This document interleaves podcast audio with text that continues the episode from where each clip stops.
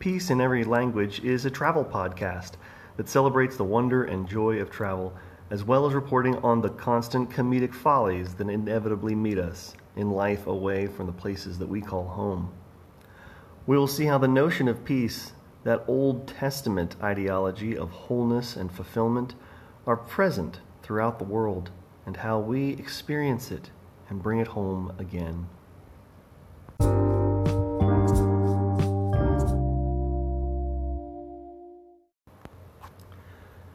This segment of Peace in Every Language will follow us through several episodes as we travel through India and Nepal, and we are so glad to have you here with us today.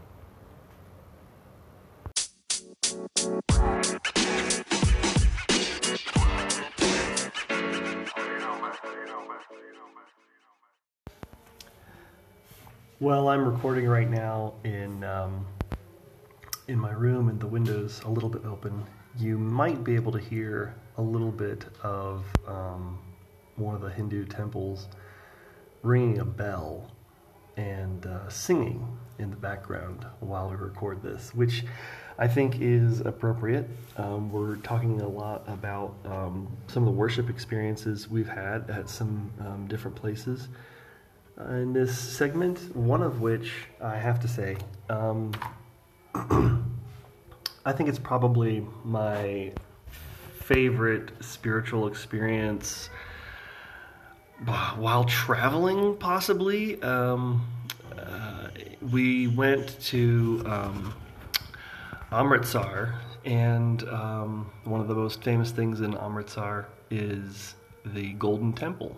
Um, you've never heard of the Golden Temple before, it is uh, a Sikh installation. It's probably it's the it's the holy site for the Sikhs. Um, you can imagine um, the Sistine Chapel or something along those lines, and um, it is a pretty incredible place. Not in the too distant past, um, there were tanks and there was war and there were parts of the complex that were that were um, broken, but a lot of that has been completely fixed. And um, the state has also taken the initiative to push back some of the vendors from the square that surrounds it. So let me describe what uh, the Golden Temple is like. It is a temple made of gold. Uh, the temple itself is not that big. Um, it's probably, I don't know, maybe um, 30 meters um, square. Uh, it is very ornate, uh, very beautiful, covered in gold, and um, as the name suggests, and um, sits then. It's part of this larger complex that really kind of adds to the, the grandeur of, of the space. It sits surrounded by water on all sides. Um, more than a football field's uh, worth of water um, on all sides. and completely still, completely placid. Uh, so it kind of sits in this reflective pool of glass. Um, when we went, uh, we went in the morning, and the light was was pretty pretty great. Um, so we got some really good some really good shots of it. Surrounding that, well, there's a bridge that goes across the water to the temple, um, where uh, worshippers can come. And uh, surrounding that, there is a very large um, causeway and then um, above the causeway or, or, just on the other side of the causeway opposite of where the water is there is a large like um, two or three story structure. It's also very ornate decorated with um, and things like that. And the whole thing is carved white marble. Um, and uh, so you can just imagine uh, how in the sun um, it just glows. And the gold that's on the temple and there's some other domes that surround some of the entrances um, some of the gates that go into the temple complex. Those are also covered in gold. And it's just it's just breathtaking um, as soon as you come in and uh, the the squares that, that I was saying they've, they've pushed back some of the uh, vendors and things. Those are also white marble, and as is the practice in a lot of worship spaces um, uh, here, uh, you take your shoes off. Uh, and for the Golden Temple, you take your shoes off well ahead of time. So even coming across the marble square, you're walking um, barefoot and um, and this is one of those places where even socks are are not okay. You need your bare feet to um, come onto the holy ground, so to speak. um, and part of that is because of this little um, channel of water um, that runs across all of the gates, and so you have to pass through the water. Your feet have to pass through the water, kind of slosh through a little man-made stream. Um, to get into the temple complex proper. So before you go into the gates, before you see the Golden Temple, before you descend down into this, um, the, the causeways of marble that surround the, the water and the temple, you have to pass through the water. And um, water is very spiritual. Um, a lot of faiths, uh, Christianity certainly, um, have these feelings about water being cleansing and purifying and um, of course, with Christians, uh, connects us to our baptism, it connects us to community, it connects us to um, uh, our, our expression of who we are as God's people. Um, so, walking through the water, even just as the very beginning of the whole experience of the Golden Temple, was pretty, pretty awesome. Pretty awesome. Also, just the bare feet. Um, I don't know how folks feel about feet out there, but uh, I know um, at our church we've tried to do some foot washings, or at other churches I've served, we try to do some, and they have varying success. Um, sometimes you don't get out of the gate because people are just like, no, that's just not something we're going to do, and that's you know that's fine. Um, like I said, people have a lot of different opinions about feet. Um, but when you do it, if you ever have done a foot washing, there is something humbling and uh, holy about it. And so coming across the marble, it's, it's very cold marble. Uh, the nights are down to about uh, 10 or 12 degrees Celsius, which is somewhere around 40 or so, I think, in Fahrenheit. Um, and so they're chilly. It's it's a chilly night and it's a chilly morning. There's a lot of fog, and uh, the the marble has absorbed cold or uh, released heat, if you want to think about how entropy works. Um, it's released all of its heat, and so it is chilly. And so you're walking across this cold marble, and then you're you're approaching the water, and you go through the water, and the first little surprise that you get is that the water is heated. um, so you walk across into this warm water which makes you think of I don't know maybe the womb, maybe uh, comforting things, maybe uh, you know baths and, and those kinds of nice things. Uh, so it's not jarring at all. And so you walk out of that little um, stream that goes across the gates. And, and you walk down and you see the temple, and um, you have this moment of awe. You can see the reflection of the temple. The temple is shining in a little bit of morning sunlight. There's still some fog hanging around, uh, wisping above the water. And uh, you hear hymns. And I'll pause here because I recorded some of the hymns, and you can just listen into a little bit of uh, this music, these hymns that are constantly playing, these Sikh hymns that are constantly playing.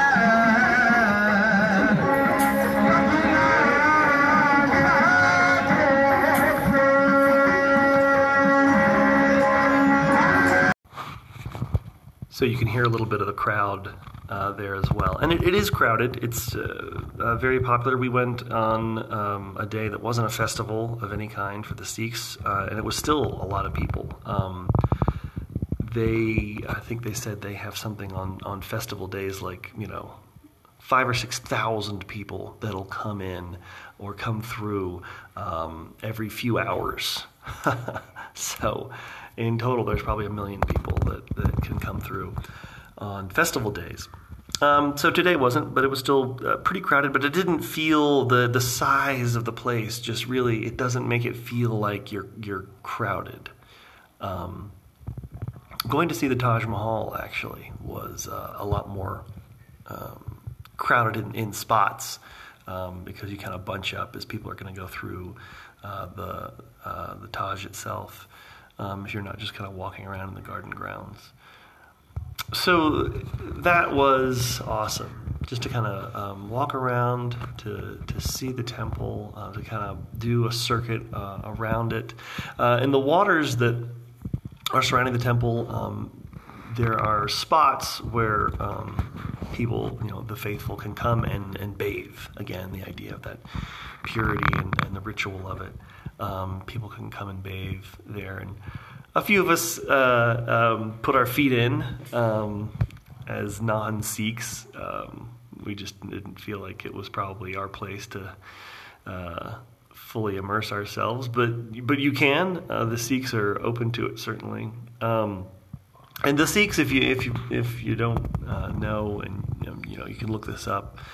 Uh, probably faster and, and easier than I can sit here and explain it to you, but they are they're a monotheistic um, group, and um, it's not uh, Christian or Jesuit or Muslim uh, by any stretch of the imagination, but they are uh, monotheists and um, have a very uh, open and caring view of uh, other folks in the world. Um, they, they tend not to um, disparage um, faithful people of other religions. And if you've seen them, uh, they may you may um, folks that are uh, from India or or uh, converts, uh, you'll see them. They have those very tightly wrapped turbans. Um, a lot of times, uh, the men are bearded, um, and uh, the yellow, the um, that kind of saffron or um, turmeric orange, those colors, those are part of um, their faith practices. And that kind of leads into the other piece of our experience at the Golden Temple, which you know was the more powerful um, part of it. The, the, temple itself is, is beautiful, yeah, and it and it is a very spiritual place. Um, but the other part of it, the other part of what they do at the temple is that they feed people. And by that I mean they just feed people all day, every day, regardless of who you are, for no money. It's just a part of their faith practice, a part of their practice of hospitality, a part of the practice of welcoming, a part of their understanding of what um, God, in their eyes, uh, has for them to do, the way in which they're going to interact with the world, uh, the way in which they're bringing peace is to feed people. If you're hungry, you can come and sit down and be fed. And what that means, you know, if you think about the thousands of people that are there, the number of people that they feed every day, and the mammoth infrastructure that that requires, and the dedication and the devotion of the folks who are Sikhs to support that and not just monetarily, but I mean, we were uh, privileged. It was really wonderful. We got a chance to walk through the kitchens. Uh, and there are two stories of kitchens, right? They're on the grounds, they're part of the temple complex. And this, this, this part of it has kind of been added on to in, in years as, as more people have, have been coming. Um, and uh, there's just, there's, there's number one, the first thing we saw was just the enormous number of plates, metal plates, which means someone's washing them. Uh, metal plates, which means someone's handing them out. Uh, as you come in, they, they hand you a plate. uh, and they, they show you where to go and things like that. Uh, the second piece that we saw were just scores of uh, people who were peeling garlic, cutting up vegetables, uh, chopping um, uh, uh, peppers and chilies, and and just just this. I mean, giant piles, big as a beanbag, of garlic. Uh, that this one woman uh, was just uh, she was the closest to us, and we kind of said hi and spoke with her a little bit. Um, she was peeling a pile of garlic as big as a beanbag chair. and this that was what she was doing. And this is this is her faith practice to peel garlic so that people can be fed that day. Um, we went around uh, to to another uh, part of the kitchen. Uh, the kitchen complex, I guess, uh, and there are giant vats where they are um, making the soups and sauces and curries and things that they are um, sharing with people, and the, the the vats are you know as big as a queen size bed. They're giant. They have these giant flames roaring underneath them, and they have these huge wooden paddles that they're mixing and, and churning the the soups and, and sauces with in there. And they've got you know giant tureens, you know. Uh, uh, pots bigger than anything I've ever seen. Um, and, and I've cooked, you know, I've cooked for a, a lot of people. I've cooked for one, 200 people.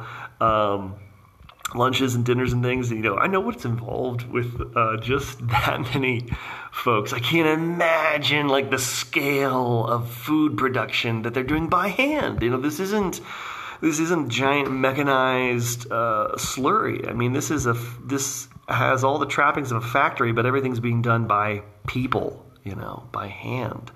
Uh, and um, you know people are, are, running back and forth carrying different things constantly. Um, bags of rice peeled garlic from the other sections vegetables all these other things back and forth back and forth. And we went upstairs and um, one of the one of the biggest sections is uh, the bread which is a staple you know the the, the flatbread um, that is served um, with just about I'm trying to think. I think we've had it with almost every single meal we've had, or it's at least been, been offered, or, or uh, papadoms, or, or something. Um, so they have these. Uh, it was um, let me see. I think it was like seven folks all sitting around a giant griddle, and there were people that were kneading the bread, there were people that were cutting the bread, there were people that were shaping the bread, there were people that were putting it on the the griddle, the giant griddle. There was a fire underneath it. There was and there was one woman uh, who was at, the, the station we were at, and there are probably 40 of these stations. If you imagine that, this giant open air hallway filled with with fires and bread making. And uh, and then there's one woman who has this long little slender fork who's in charge of flipping the bread. And she was just you know there's probably i think it counted about 35 um, bread uh, on on the, the skittle at various stages of uh, being done and she'll go through someone will lay them all down and boom boom boom boom boom she'll follow behind them and flip them over and then she'll flip the next row and then the next row and then the next row and the next row and by the time she gets back up to the top the top layer is ready for its second flip. So she flips that forward, boom, boom, boom, boom, boom, and somebody else lays another row behind that. And it was just, it was really fascinating uh, to watch. And then somebody at the end of that, that little chain is, is pulling them off and putting them in a basket, and someone else is coming by and grabbing the basket and taking it down to feed people. And this was in the morning, you know, this is breakfast. This wasn't even the highest volume. And they did admit that they do have a machine for the bread that they use on festival days because they've just they've just found that no matter no matter how many folks they have uh, there, they just they can't keep up. So they have gotten some uh, machines for the bread, but they don't use them unless it's a festival. So um, and then you have folks who are collecting dishes and washing you know imagine imagine the number of, of dishes being washed and put back out and just cleaning up and sweeping up and keeping things tidy and this is um, you know i'll say this because I, I, I, think uh, the the um, Our, the U.S. government would probably never allow this to happen if, unless we could somehow get special uh, faith dispensations. But everyone's barefoot That's the other thing. I mean, this is part of the temple complex. So everyone is barefoot. You know, you're walking around hot oil and, and fires and, and all these other things, and they're just barefoot because this is still part, a deep, deep part of their faith practice. And that was what was overwhelming to me is just the number of people that were there and just the, the commitment and the sacredness that feeding people had become. That was what was really, really powerful. To just be able to say to someone, like, I don't care who you are, where you came from. I don't need to know uh, if you're looking for a job or if you really need a meal or how hungry are you or I don't have to have any of those questions answered. It's just you've come into this place. You've walked through the water. You've laid your feet bare and you're invited to come and sit and eat until you're satisfied and full. And that is, that's an amazing message. I made the comment as we were walking out. I was really blown away by it. And I said to somebody, I said, you know, the Vatican doesn't have a soup kitchen.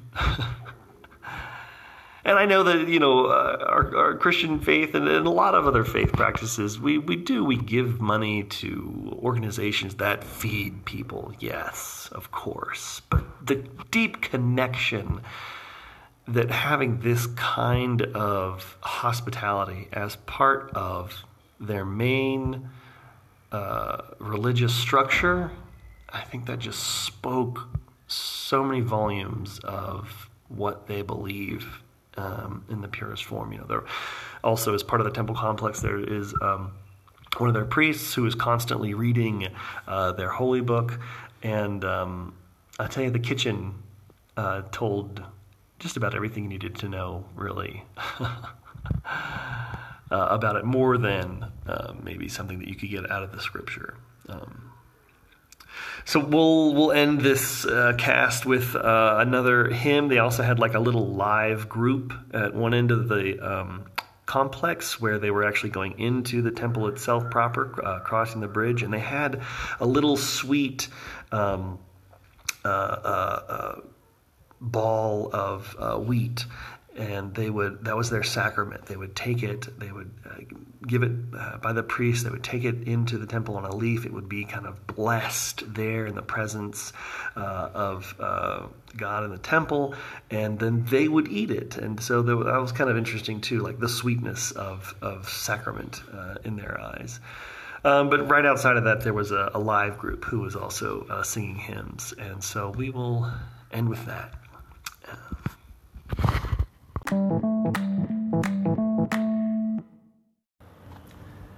Peace in Every Language is a raw recording podcast that is made as we travel. So thank you for your patronage and patience as we go. And now, as we close this episode, we are going to remind ourselves of the words of Dr. Carson Brisson, who closed every class with a dear love and appreciation of our work as students. May you be blessed to be a blessing. And may peace, true peace and wholeness, find you wherever you are and wherever you call home. Shalom.